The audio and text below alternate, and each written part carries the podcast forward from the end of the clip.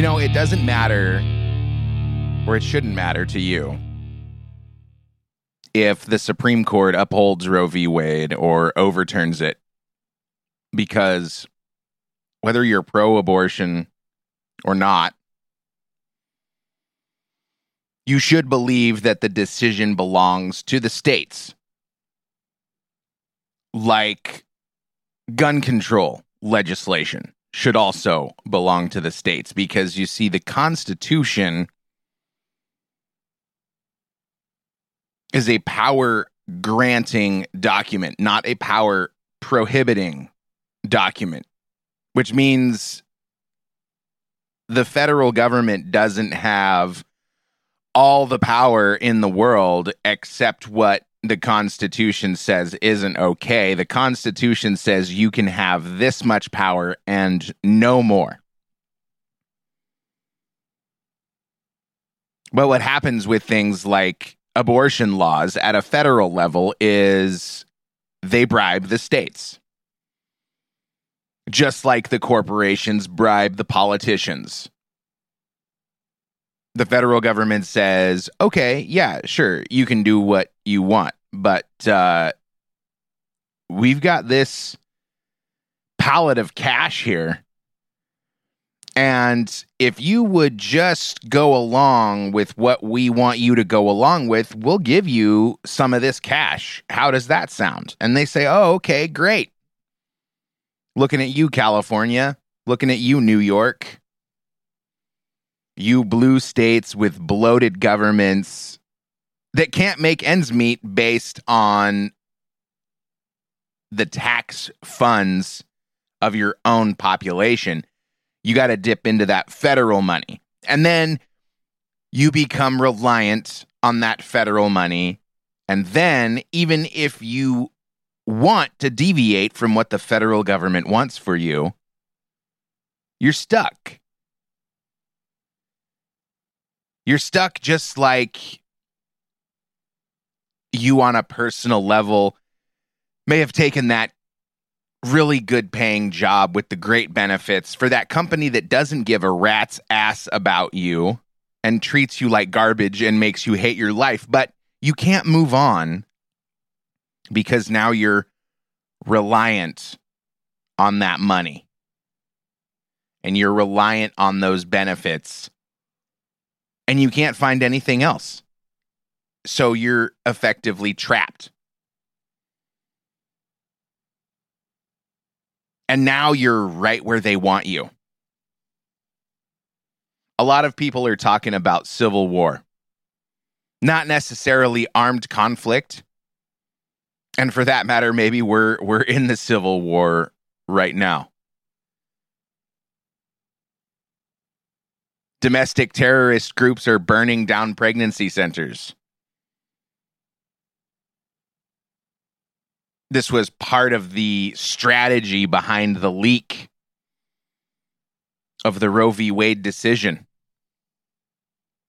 Cause a bunch of chaos.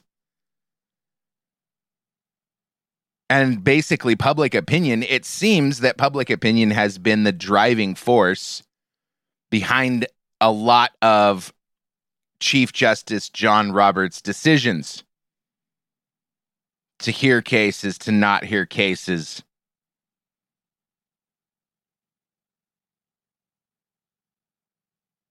Things like the election, the election irregularities.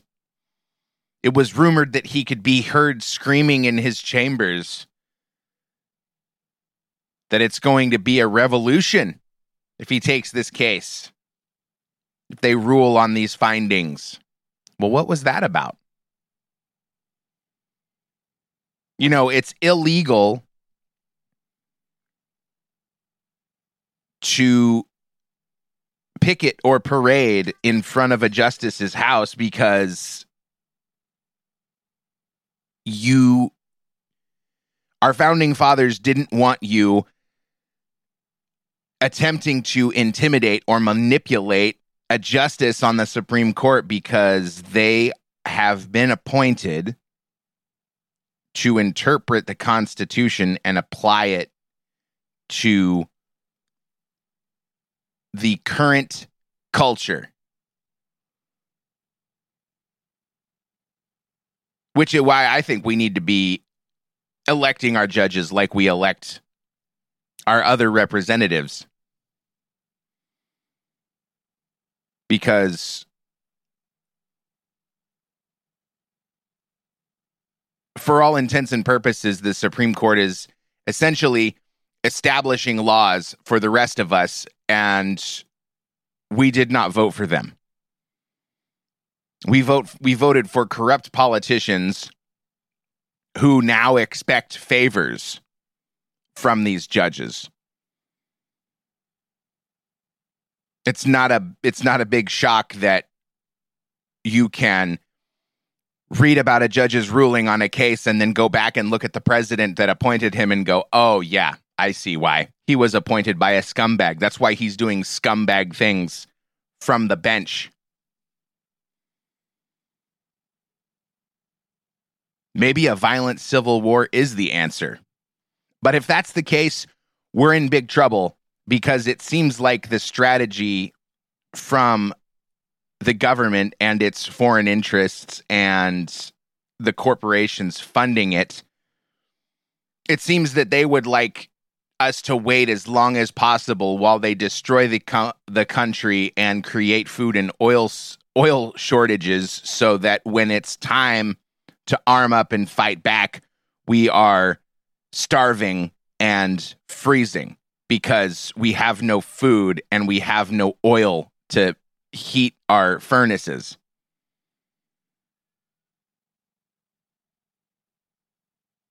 So, is that what we're going to do? We're going to wait for these corrupt politicians to legislate away our rights to defend ourselves while they fill their own pockets with our tax dollars. And then by the time we figure out what's going on, we'll be too weak and famished to do anything about it. I'm not ready to make that decision yet because I'm hoping, I'm really hoping that we can make an impact with this coming election in November and push through politicians that really just care about making this country a great place to live instead of trying to destroy it from within like this leadership the current leadership is doing. And when you catch them on something they just pretend like they're bad at their jobs or they lie and then the media covers for them. Because the media is getting all of their money from the same place. If you dig in if you dig in to the board members of these major news organizations or the companies that control the major news organizations, you'll see that they all have interests in the same companies that fund the politicians, that invest in the ESGs and the hedge funds and give their money to the investment firms these people all sit on the boards of these news organizations and these major companies, Pfizer, AT&T, Verizon, Comcast. And they pull the strings of the world. And it seems that there is a strange push to transition and and maybe this is what is in store for us there seems to be this strange push to move from a government by politicians into a government by corporations. Because we have these feuds now. Pfizer and the government, the FDA, the NIH, and Fauci, they're their own little clique over there a new potential governing body. Yes? And then you have this article from the Epoch Times for which I am a subscriber. Chevron CEO fires back at Biden, slams political rhetoric in new letter. So now we have big oil pushing against the government. They've created their own their own faction over here. So they will pay their media acolytes to spin a narrative to endear them endear them.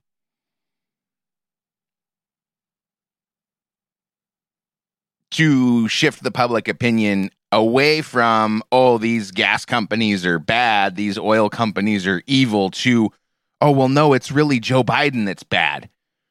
Down with the government, up with Chevron. Chevron good, Biden bad. It's easy for the primates in the population to understand, yes? Chevron says, no, guys, please, we're on your side. We want cheap gas. We want cheap, plentiful oil but it's it's mean old Joe Biden that's making your gas prices bad. And then yet another faction where you have big tech, Twitter, the evil robots censoring your your freedom of speech. And Elon Musk to the rescue.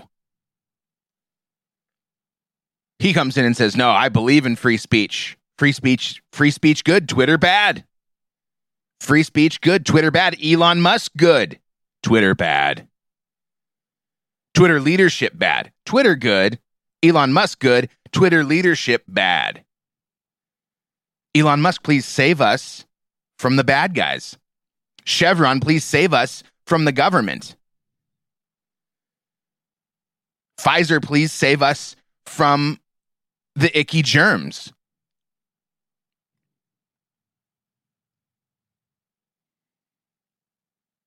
Now, why is that? A, well, that's a problem because, as you know, at your job, you have no freedom.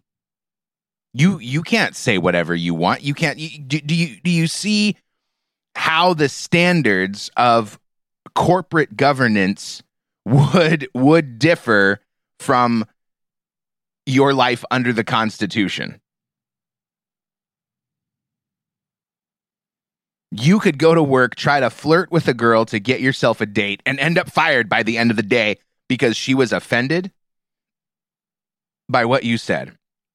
She felt attacked, she felt assaulted. And maybe you're a real pervert and you did it wrong and you deserve to be fired. But there's where where's where's the due process? Will there be a court? A corporate court well, what if the company doesn't really like how you how you work? They don't like your work ethic. They don't think you're you're productive enough. And what if they what if they can get this this person of the same or opposite sex that you're interested in and and trying to get a date with? What if what if they say you need to if, if you go drop some accusations against this person so that we can fire them, you'll get that promotion. I'm just spinning hypotheticals here.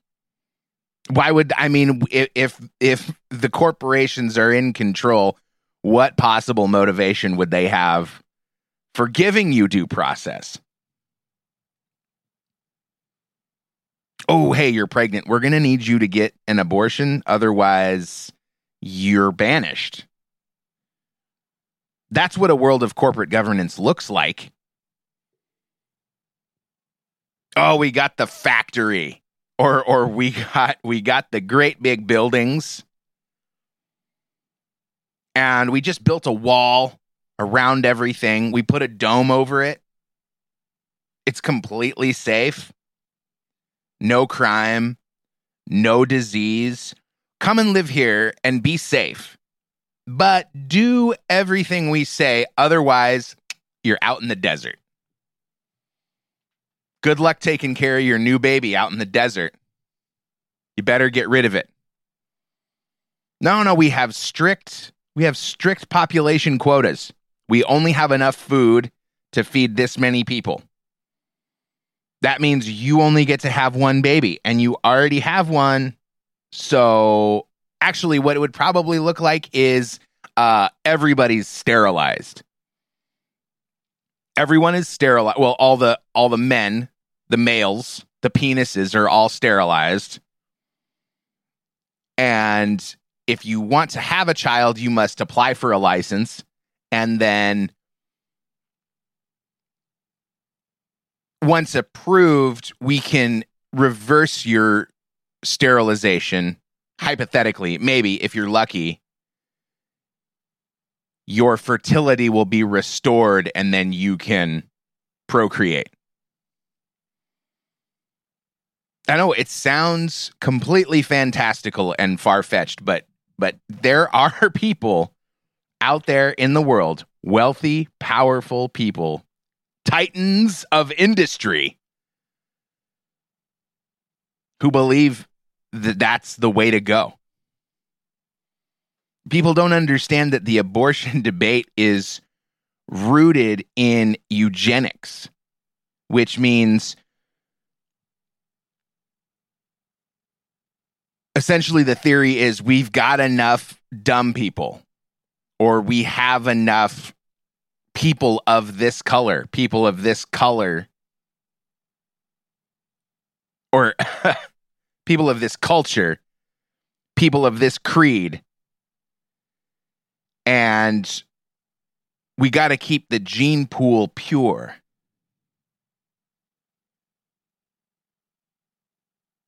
And we're meant to believe that the Nazis were defeated in World War II. Did you know that there is a conspiracy theory? I don't even know if you would call it a conspiracy theory. It's a theory that Nazis, the highest of the high up Nazis, were recruited, some were recruited by the United States to work in science programs. Yes, ever heard of Wernher von Braun? Yeah, he was a Nazi. The theory is that many escaped to South America where they lived out their days. That's where they found many of the Nazis that couldn't stay hidden well enough to escape their trials at Nuremberg and elsewhere.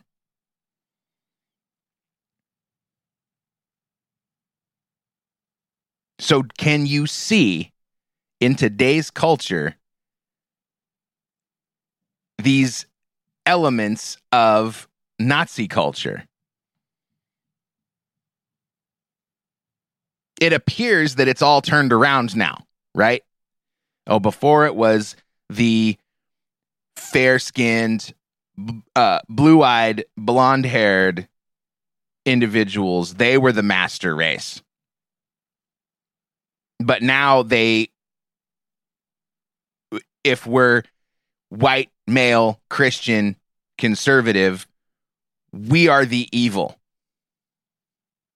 But they don't tell you that's essentially what adolf hitler was trying to push as the master race in the early 1900s and we're back at it again. We're trying to destroy a giant population for more power, more wealth, and more control. Hey, thanks for listening. Share the show. I love you. I'll be back. Goodbye.